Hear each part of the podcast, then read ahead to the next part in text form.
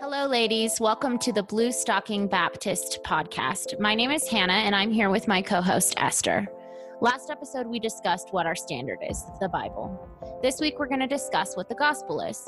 The gospel is a message, it is a message about how man obtains salvation and what God has done for us.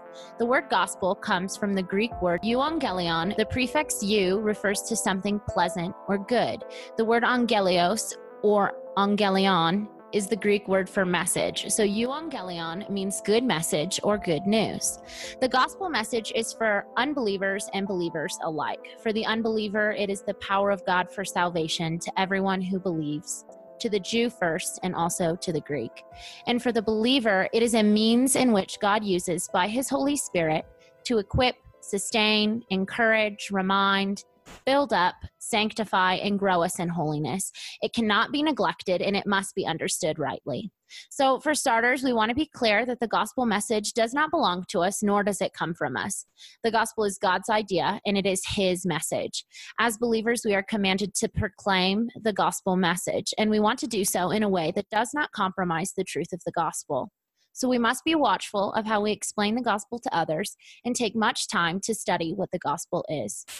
Charles Spurgeon said, If the Lord's bearing our sins for us is not the gospel, I have no gospel to preach. He also said elsewhere, The heart of the gospel is redemption, and the essence of redemption is the substitutionary sacrifice of Christ. We believe that there is nothing of greater importance than the gospel and getting it right. So today we're going to explore what the gospel is from start to finish. I'm going to open up our discussion with a Bible verse to guide the conversation. Our text today is 1 Corinthians 15 3 through 11. For I delivered to you as first importance what I also received that Christ died for our sins in accordance with the scriptures, that he was buried, that he was raised on the third day in accordance with the scriptures, and that he appeared to Cephas, then to the twelve. Then he appeared to more than 500 brothers at one time, most of whom are still alive, though some have fallen asleep. Then he appeared to James, then to all the apostles. Last of all, as one untimely born, he appeared also to me. For I am the least of the apostles, unworthy to be called an apostle, because I persecuted the church of God. But by the grace of God, I am what I am, and his grace towards me was not in vain. On the contrary, I worked harder than any of them, though it was not I, but the grace of God that was in me. Whether then it was I or they, so we preach, and so you believed. So this is Paul writing. This is Paul speaking here in First Corinthians, where he is writing his first letter to the church of Corinth. And he is reminding them of the gospel that he describes as being of first importance. So, not an afterthought, not something to be included once in a while, but of first importance. So, front and center, he presents the gospel. Um, I think it's important to go through this passage in sections um, so that we can best get the full picture of the gospel um, and define first who Christ is, because um, it says that that Christ died for our sins in accordance to scriptures. So, who is Christ? Well, Christ is God incarnate, truly God, truly man. We see this in John 1 1 where John says, In the beginning was the Word, and the Word was with God, and the Word was God. We also see in verse 14 that John says, And the Word became flesh and dwelt among us, and we see his glory, glory of the only Son from the Father, full of grace and truth. So, this here shows that um, who who Christ was. Um, he wasn't just a man; he was God incarnate, God in the in the flesh. And later on, we'll show, uh, we'll, we hope to show why that was crucial to the gospel um, and made, makes the gospel possible. Um, Christ is also the promised seed of the woman from Genesis um, chapter 3 that God promised would come um, through the lineage of the woman, uh, the woman being Eve, one of our first parents. And also important that we define sin. Our understanding of sin and our sinfulness really affects how we uh, look to the gospel. Um, so, sin is transgression of God's law, whether by thought, word, or deed. So, Hannah would you like to maybe give an example of how somebody could be a transgressor of God's law by our thoughts? Yeah, so there's an example in the New Testament. Jesus says that um, if you have ever hated a brother, you have murdered them in your heart. Or he gives another example if you have ever lusted after a woman, you have become an adulterer. So both murder and adultery are actions, but Jesus is saying that you can commit adultery and murder through your thought. So that's a way in which, just two examples, we can transgress God's law by thought, and we all have transgressed his law by thought. So. Yeah. Yeah. And then um, by being maybe a transgression of the law by our word would be like telling lies or withholding truth. Um, and then uh, for deeds, that could be idolatry or murdering someone or fornication or adultery. That would be like a, a not a passive, but an active act of transgressing against God's law. And Hannah, you kind of just said it that we're all transgressors or uh, lawbreakers, um, and which makes us in sin. And Scripture tells us that there is no one who's without sin. So uh, there's no one righteous, no, not one. That's from Romans uh, chapter 3. We have all sinned and fallen short of the glory of God. Death is the punishment for sin. We see that in Genesis 2. God curses all of creation due to Adam and Eve's sin in the Garden of Eden. All of creation since the fall has been tainted by sin. Death entered the picture. Sin resulted in spiritual death as well as physical death of mankind. I also just want to add that the Ten Commandments are the moral law in which we will be judged. So I just wanted to show what we mean by when we say law. The law is God's moral law found um, in the Ten Commandments. Right, right. Which we're all guilty of breaking in some way or another. So, since the fall, we are born spiritually dead or separate from God due to our sin nature that we inherited from our first parents. And we've got a lot of good scriptures that um, that back this up, and I'm just going to kind of go through them really quickly. Romans chapter 5 verse 12 and i'm going to go to 19 also. Says sin came into the world through one man and death through sin and so death spread to all men because all sinned. By the one man's disobedience the many were made sinners.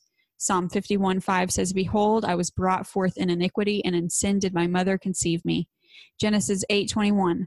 the Lord said in his heart, I will never again curse the ground because of man, for the intention of man's heart is evil from his youth. Uh, Psalm 58 3 says, The wicked are estranged from the womb, they go astray from birth, speaking lies. John 3 6, That which is born of the flesh is flesh. Mark 7 21 through 23 says, For from within, out of the heart of man come evil thoughts, sexual immorality, theft, murder, adultery, coveting, wickedness, deceit, sensuality, envy, slander, pride, foolishness. All these evil things come from within and they defile a person.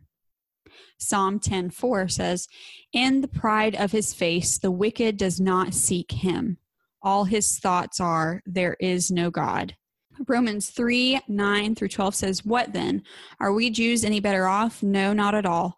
For we have already charged that all, both Jews and Greeks, are under the are under sin, as it is written, None is righteous, no, not one. No one understands, no one seeks for God. All have turned aside. Together they have become worthless. No one does good, no, not one. And that was actually us, uh, you know, Romans 3 there is quoting Psalm 14. John 8 34 says, Jesus answered them, Truly, truly, I say to you, everyone who commits sin is a slave to sin. And lastly, Isaiah 53 6 says, All we like sheep have gone astray. We have turned everyone to his own way. So, all of these verses that Esther just read show how we all die physically at the end of our lives, but after physical death, we enter into eternity. So, on our own merit, we will all face a penalty of eternal death and condemnation because the good works or righteous acts we do in comparison with God's holiness are like filthy rags. And that can be found in Romans 10 and Isaiah 64 6. So, all of these verses are showing how, how all men are wicked, all men from birth are born with a sin nature and no one is righteous, no, not one. So we are utterly hopeless, and there's no way for us to perfectly keep the law of God, the Ten Commandments, to atone for our own sins or be made right with God by our own efforts or good works. So all of these verses show that we're utterly hopeless, utterly sinful, and in need of a Savior. So we're going to read a couple more verses um, to kind of show how no one is justified by the law so Romans 3:20 says, "For by the works of the law no human being will be justified in his sight, since through the law comes knowledge of sin." Proverbs 15:8 says, "The sacrifice of the wicked is an abomination to the Lord." Romans 8 7 through 8 says, "Those who are in the flesh cannot please God." And the flesh in that context is our our sinful nature, who we are in um Naturally. Esther, do you yeah, do you kind of want to explain that? what yeah, our flesh um, is yeah that would be um like our the nature that we're born with um the back up to john yeah. 3 6 um it that was one of the verses that I read earlier that it says that which is born of the flesh is flesh. Um, and back to our first parents, Adam and Eve, whenever they sinned in the garden, um, what we inherit from them is their sinful nature. That um, that nature is is our flesh. Uh, oftentimes in scripture, it's defined as the the flesh and the the thing. The ones who are set on the flesh are hostile to God. Yes. So bringing up First Corinthians 15, 9 through 11 again, we're going to kind of talk about what is the gospel that transformed Paul who was once a persecutor of Christians, what saved him and what was he saved from? So, Paul was saved by God alone, and he was saved from the wrath of God. Paul himself says in Philippians 3 that if anyone else has a mind to put confidence in the flesh, I far more. Circumcised on the eighth day of the nation of Israel, of the tribe of Benjamin, a Hebrew of Hebrews, as to the law, a Pharisee, as to zeal, a persecutor of the church, as to the righteousness which comes from the law, found blameless. So here, Paul shows us that he could have boasted in his flesh and his works because he was a very righteous man on the outside. However, he continues and shows us how it wasn't enough to be reconciled to God. Continuing, he says, But whatever things were gained to me, those things I have counted as loss for the sake of Christ. More than that, I count all things to be lost in view of the surpassing value of knowing Christ Jesus, my Lord, for whom I have suffered the loss of all things and count them but rubbish, so that I may gain Christ and may be found in him, not having a righteousness of my own derived from the law, but that that which is through faith in Christ, the righteousness which comes from God on the basis of faith, that I may know him and the power of his resurrection and the fellowship of his sufferings, being conformed to his death in order that I may attain the resurrection of the dead. So now referring back to the text that Esther has already read, Paul acknowledges Romans 3:20 which he also wrote, that no one is able to be justified by the law. So, though he appeared blameless according to the law, and the law in this context is the whole law. That includes civil, ceremonial, and moral, the Jews had a what is it threefold division of the law or? Yeah. Yeah threefold division of the law. So they had they had the full law and we're esther and i are only referring to what's binding on Christians today is the moral law, which is the Ten Commandments. But um, so going back, according to the law, he appeared blameless. And um, however, he was still born with a sin nature and he was still a guilty lawbreaker. It says elsewhere in James 2:10, "For whosoever keeps the whole law and yet stumbles in one point, he has become guilty of it all." So the question now becomes if we're not saved by the law, how are we saved? And right now, with what we only know, it seems pretty hopeless because we understand that we are born in sin and we all have broken God's law. So, how are we going to be reconciled to God when we are so unworthy and just the wretches that we are. So we're told in Ephesians 2 8 through 9 that we are saved by grace through faith in Jesus Christ, not of works, so that no one may boast. But where does this gift of salvation come from? What saves us is the crucified Lord who takes upon him the sin of his people and in return gives us his blood imputed to those of us who believe. The Latin word imputation is an accounting term and it means to apply to one's account. Jesus Christ lived a perfect life and willingly died in our place. Jesus took upon himself our sin on the cross and offers his perfect righteousness to all who believe in him. So there's a double imputation taking place. Jesus takes our sin and then he gives us his righteousness.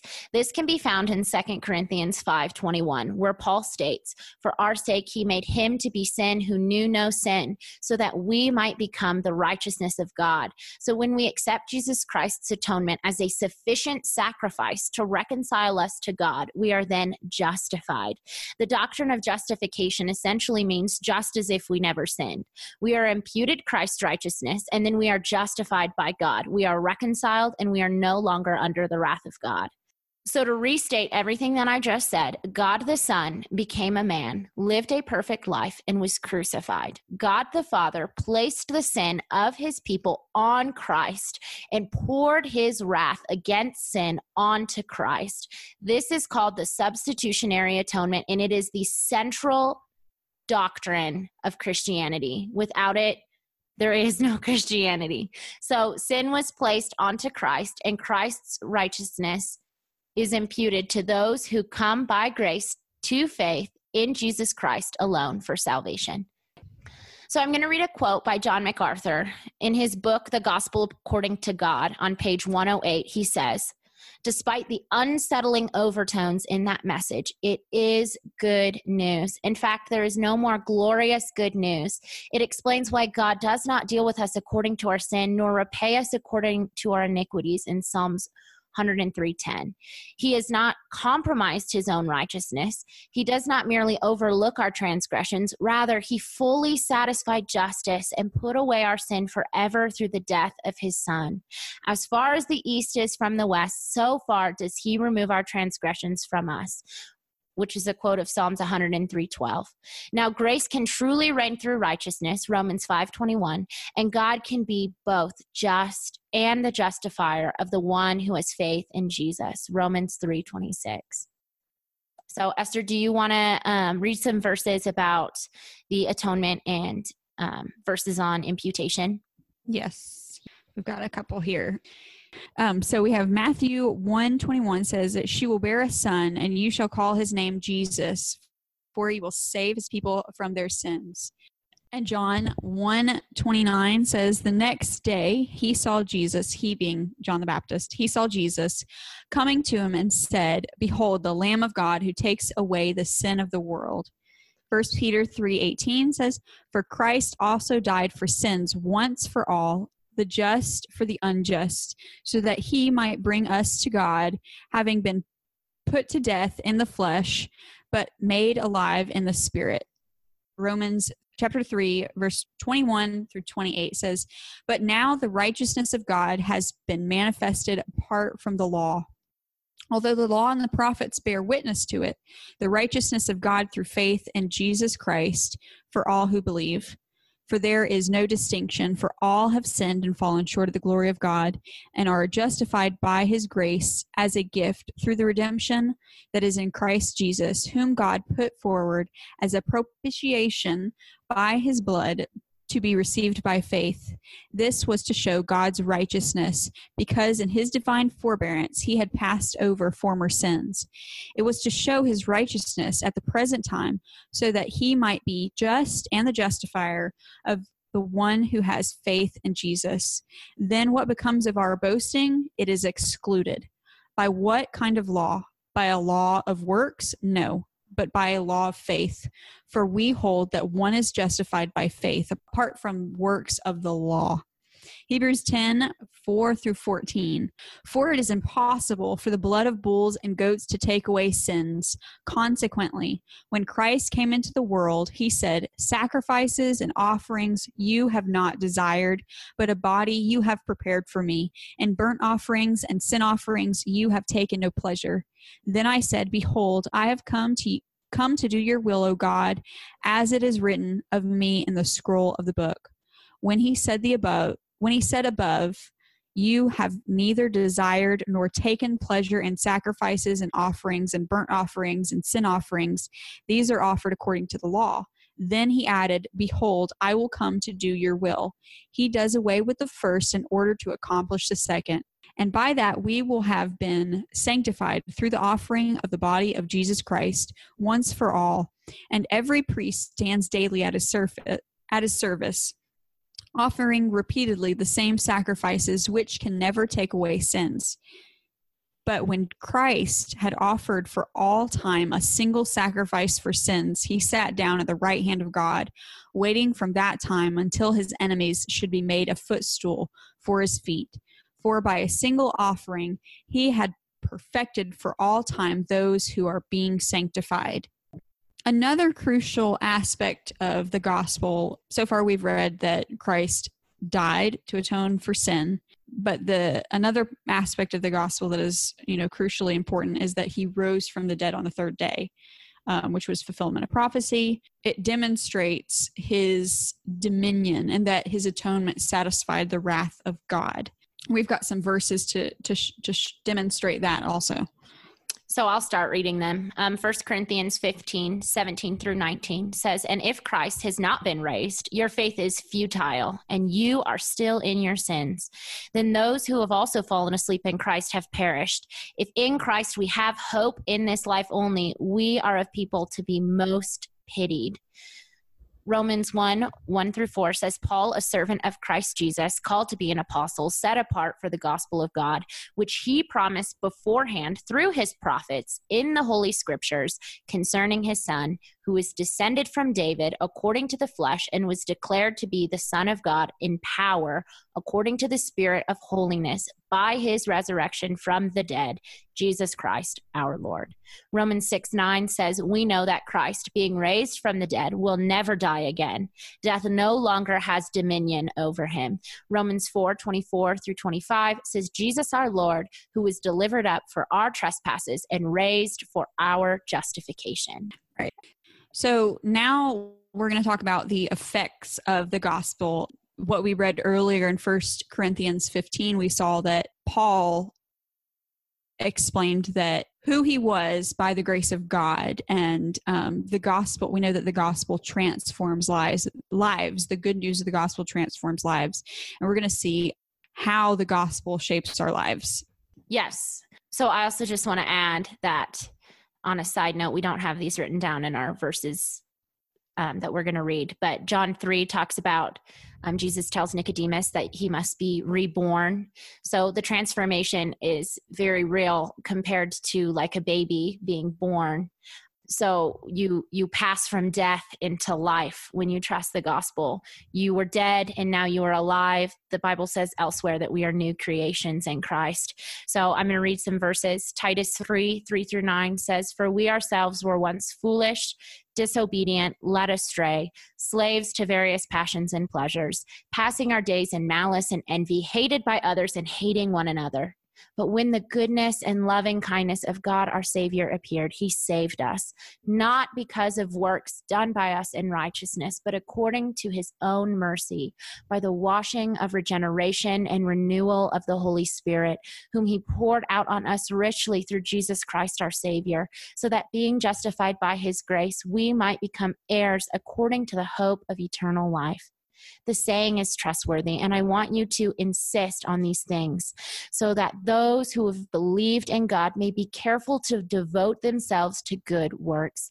These things are excellent and profitable for people, but avoid foolish controversies, genealogies, dissensions, and quarrels about the law, for they are unprofitable and worthless. Ephesians 2 1 through 10 says, And you were dead in trespasses and sin in which you once walked following the course of this world, following the prince of the power of the air, the spirit that is now at work in the sons of disobedience, among whom we all once lived in the passions of our flesh, carrying out the desires of the body and the mind, and were by nature children of wrath, like the rest of mankind.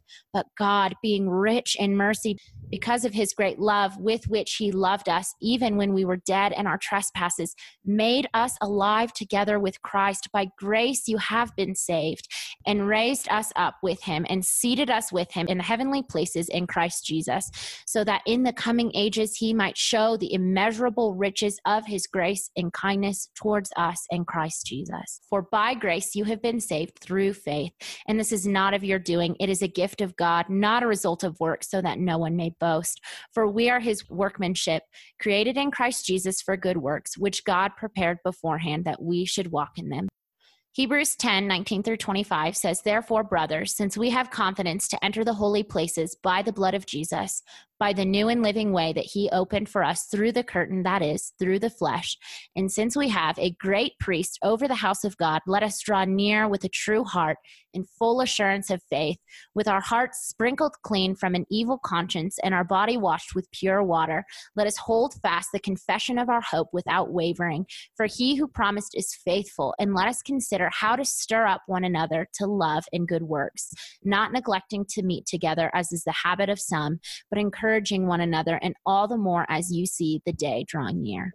So, all of these verses we feel show the before and the after effects of the gospel. So, the before, we're in sin, transgressors, and then the after, once the regeneration of the Holy Spirit has changed us and we have laid hold of what Jesus has accomplished by faith, we are now made new creatures. And um, all of these texts kind of show that the result of the gospel creates in us a desire to do good works and we're now growing in holiness and being sanctified by the holy spirit. Esther do you want to add anything about those verses?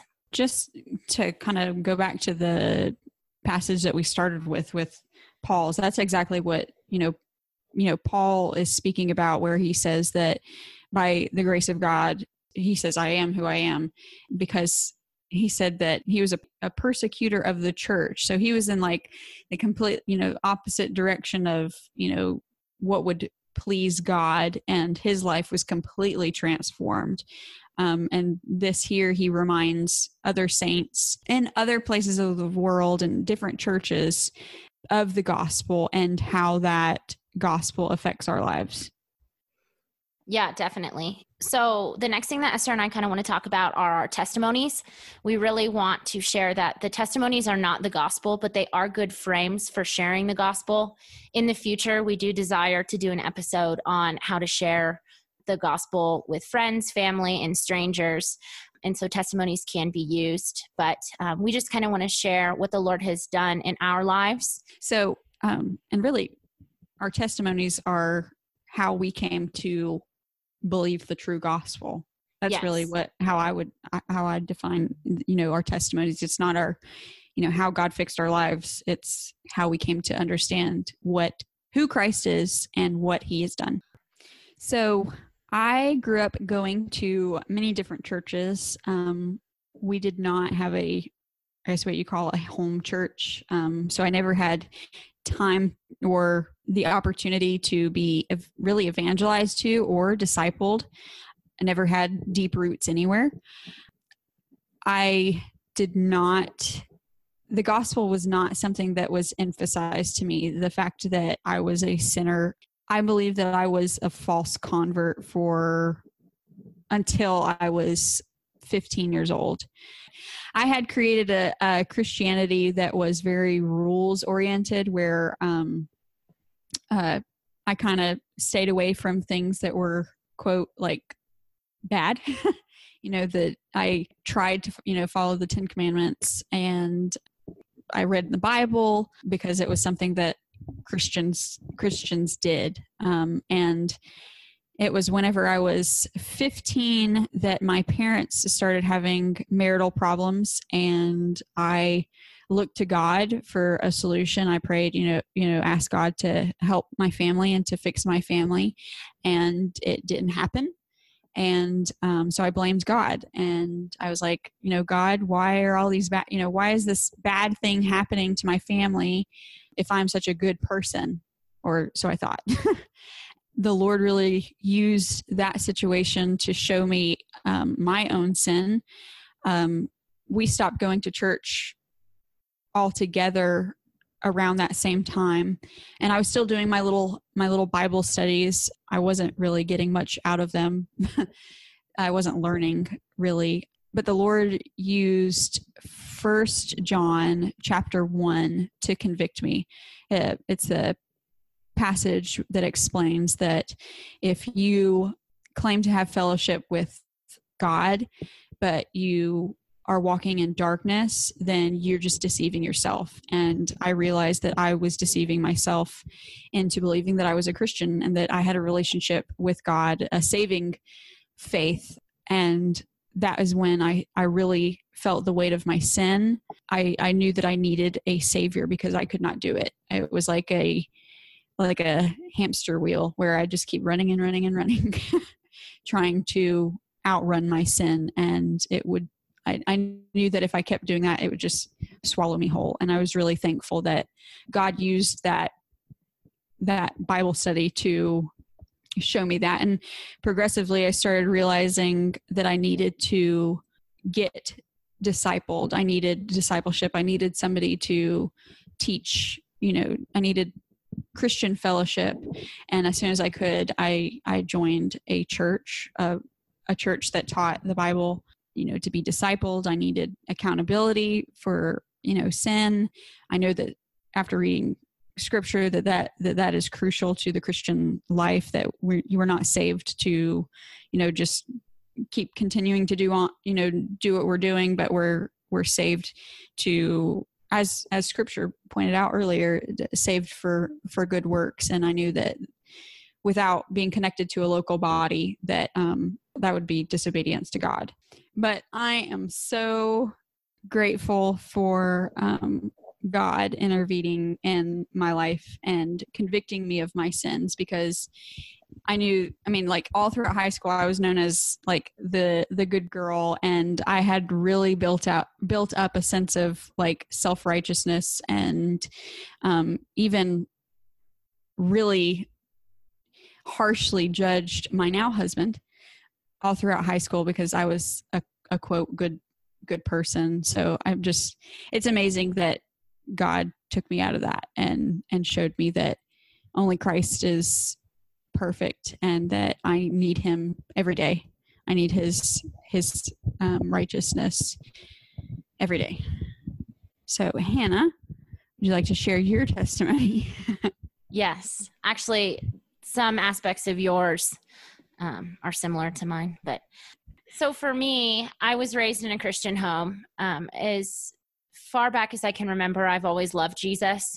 Um, I can remember as early as six or seven sharing the gospel with a friend at a sleepover and warning her of coming judgment if she didn't believe in Jesus. I was very young to be doing this, but um, to me, that does show that I did understand enough even as a very young child. She was super rattled and ended up calling her mom to her room, who comforted her by saying, Sweetheart, good people don't go to HE double hockey sticks. And I remember so vividly crying myself to sleep that night and praying that she would come to Jesus. Um, as far as I know, this childhood friend still doesn't know Jesus. But this is just an example that for me, Jesus has always been someone um, who I've trusted and believed in. I sometimes tell people that just as a baby does not know the hour in which it's born unless it's told. So I do not know the hour of my regeneration. However, a baby does not need to be told the hour it is born to know that it is alive. And so I also do not need to know the hour because I know yeah. that I was reborn and that I am alive in Christ. So that also doesn't mean that my Christian walk has been easy my walk has been marked as one of deception and lack of discernment. I won't go into a lot of detail, but I was raised charismatic Pentecostal. Um, I was an Arminian for most of my Christian walk. Um, in high school, similar to Esther, I um, a lot of the churches that I was raised in. Um, I knew the simplicity of the gospel, but there was also a lot of moralism that was kind of getting wrapped up into my understanding. I didn't necessarily believe that I was saved by my works, but I definitely made quite an effort to be pious, which created a lot of self righteousness, especially in yeah. high school. I was very self righteous, very arrogant and proud. And I also lacked a lot of gentleness. I was harsh with unbelievers and believers alike, um, very critical of sin in other people's lives. In a way, I was blinded to my own sin. I didn't really feel like I was as bad as other people, but I also knew that Jesus had saved me from my sin. So it was very a weird, weird dynamic. Mm-hmm. Um, and interestingly enough, I went to a Bible college associated with the Restoration Movement that taught baptism required for salvation. During that time, the Lord used that season to really show me um, a deeper understanding of His his grace. I came to really understand the doctrines of grace and was not expecting that.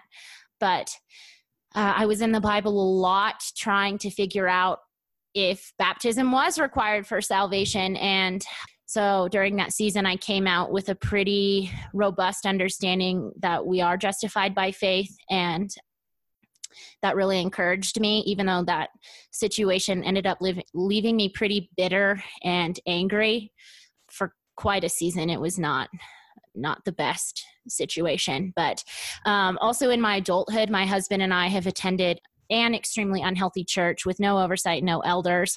So my walk has been extremely bumpy, but by the grace of God, He has used every season in my life to shape me into the image of the Son. I value every lesson I have learned from seasons of hardship, I have reaped the consequences many times for not exercising discernment, and I have learned that the Word of God needs to be a central aspect of my life, or I will continue to be led astray. Um, so today, uh, my husband and I find ourselves, we are members of a very healthy church though it has weaknesses, they are faithful to the word, and the elders take the responsibility to shepherd the flock well.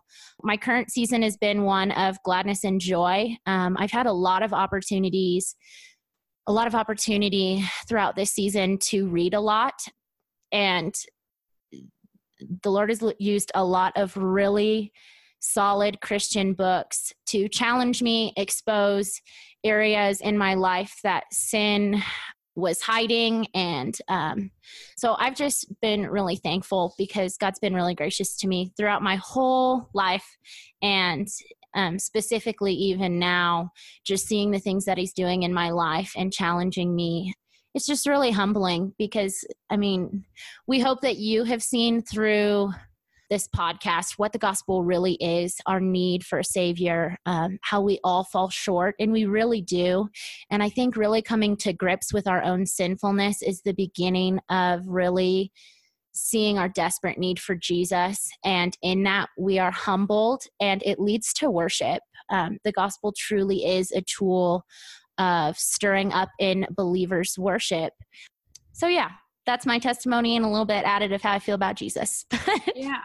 Well, like, like I was telling you earlier, like a few times during this week, like I've had times where I'd be, you know, pra- you know, going over some of these verses, and it's just like, wow. Like you know god is so gracious and merciful and yeah.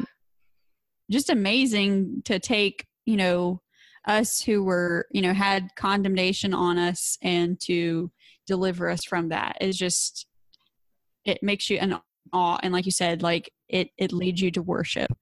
It's just this is a really good you know reminder of the gospel and just how how awesome it is.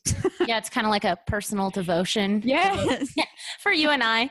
Um, so, yeah, I just want to add that the gospel is also really valuable for believers because we are because as we are pursuing holiness, we can easily grow discouraged when we see that our lives are still filled with sin.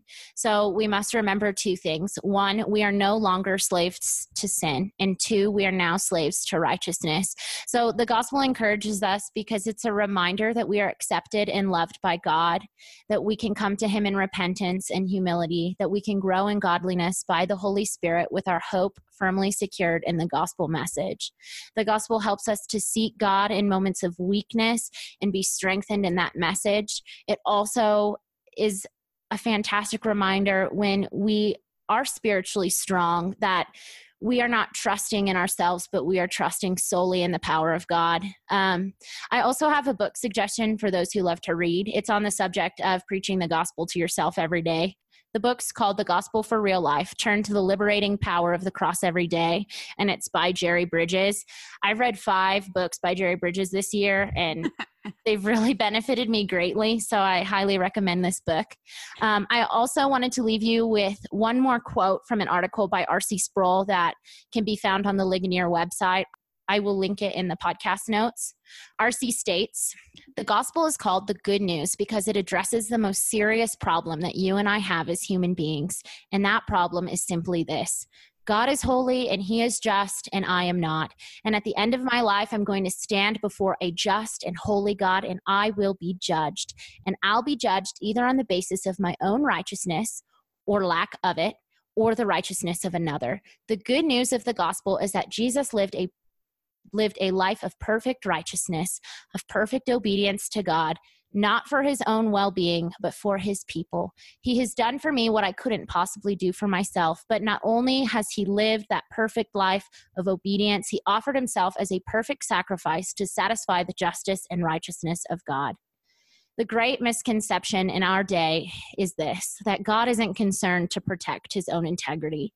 He's a kind of wishy washy deity who just waves a wand of forgiveness over everybody. No. For God to forgive you is a very costly matter. It cost the sacrifice of his own son. So valuable was that sacrifice that God that God pronounced it valuable by raising him from the dead so that Christ died for us. He was raised for our justification so the gospel is something objective. It is the message of who Jesus is and what he did. And it also has a subjective dimension. How are the benefits of Jesus subjectively appropriated to us? How do I get it? The Bible makes it clear that we are justified not by our works, not by our efforts, not by our deeds, but by faith and by faith alone. The only way you can receive the benefit of Christ's life and death is by putting your trust in Him and Him alone. You do that you're declared just by God. You're adopted into his family. You are forgiven of all your sins, and you have begun your pilgrimage for all eternity. And I also just want to add that if you don't know Jesus, if you have not accepted by faith what he has accomplished on the cross, atoning for our sins and also rising from the dead, we ask you to believe in this gospel message because this is a matter of where you will be for eternity. Esther and I do believe that hell is a literal and real place, and that those who do not have Jesus' righteousness imputed to them will spend eternity in hell getting what they rightly deserve because no one deserves to go to heaven. And another thing in today's American Christian culture, um, you often hear people saying, well, God just wants us to be fair and to be good and to be kind to one another. And if I'm just a good person, I'll I'll get to heaven one day. And so people don't turn to Christ. They don't repent of their sins. They don't believe in him to save them and instead they live their whole lives trying to do their the best they can which is not will never be enough. And they will find themselves standing at the throne on judgment day being told away with you i never knew you because you you cannot save yourself. Jesus also says that he is the way the truth and the life and that no one comes to the father except by him. In today's culture our views of religion our worldview we view everything as there's no real truth, everything's truth, there's multiple ways to God. And so oftentimes you hear people saying, you can believe in the Mormon Jesus and be saved. You can believe in um, the Quran and be saved. You can be a Buddhist and be saved. And Christians very strongly say, no, there is only one way to God, and that is found in God's Word, the Holy Bible, which is our ultimate standard. And the gospel message is the only way that we are reconciled to God. So, Um, if you've never heard the gospel bef- before, we hope that it was clear in this podcast. If you have questions and you don't know who to go to, or you want help um, finding a good church, you are more than welcome to email us. Um, we will also put some resources for where you can find a solid church um, in your area. So, yeah, this gospel message is for everyone. We we hope that you do believe. And for those of you who do believe, we hope that you've been encouraged and reminded of the good work that God's done in your life, that this leads you to rejoicing and celebrating and stirs in you a greater desire to proclaim the good news to others. So, our next episode is going to be on discernment, what that is, how we can be discerning. Um, and we also hope to do a future episode on evangelism. That's how to share the gospel with others, how to proclaim the gospel to um, the world around us. Um, we'd love for you, if you liked and enjoyed this podcast, to share it with your friends and family. Please rate us on iTunes to help this reach more people. We would really appreciate if you feel inclined to support us on Patreon. You can do that for just a few dollars a month so we can have this podcast continue. So we have a verse to close us out. Um, Romans 1:16 says, "For I am not ashamed of the gospel, for it is the power of God for salvation to everyone who believes, to the Jew first and also to the Greek." So, friends, do not be ashamed of the gospel. Boldly proclaim this beautiful message.